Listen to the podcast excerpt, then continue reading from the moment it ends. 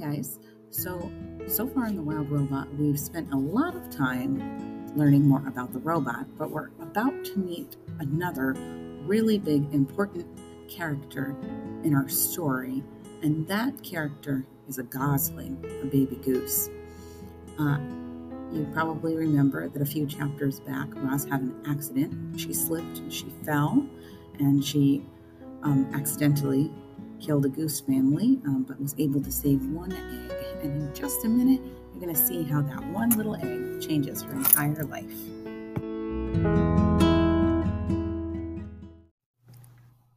Chapter 27 The Gosling. Something was happening inside the goose egg. Tap, tap, tap. Tap, tap, tap. Tap, tap. Crunch. A tiny bill poked through the eggshell, peeped once, and then continued crunching away. The hole grew bigger and bigger, and then, like a robot breaking from a crate, the hatchling pulled himself out into the world. He lay quietly in his nest with his eyes closed, surrounded by chips of broken shell. And when his eyes slowly winked open, the very first thing he saw was the robot looking back. Mama, Mama, peeped the gosling. I'm not your mother, said the robot. Mama, Mama, I'm not your mother. Food, food.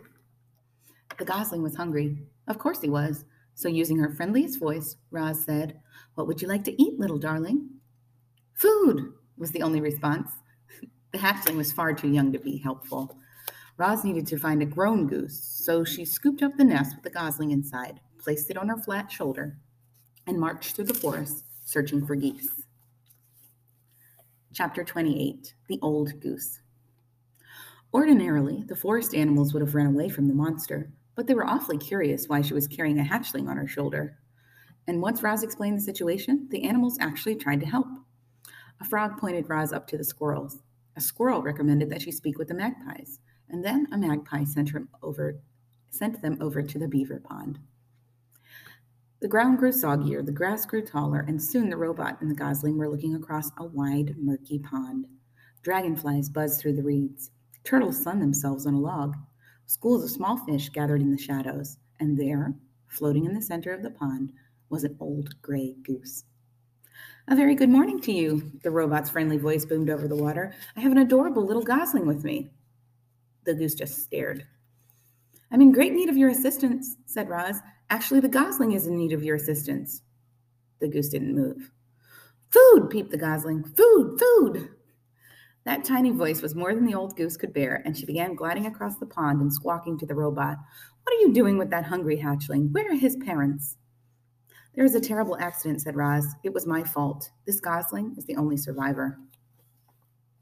If there was a terrible accident, why does your voice sound so cheerful? The goose flapped her wings. Are you sure you didn't eat his parents? I'm sure I didn't eat his parents, said Roz, returning her to her normal voice. I don't eat anything, including parents. The goose squinted at the robot. Then she said, Do you know who his parents were? I do not know. Well, they must have belonged to one of the other flocks on the island because nobody in my flock is missing. Will you take the gosling? I most certainly will not, squawked the goose.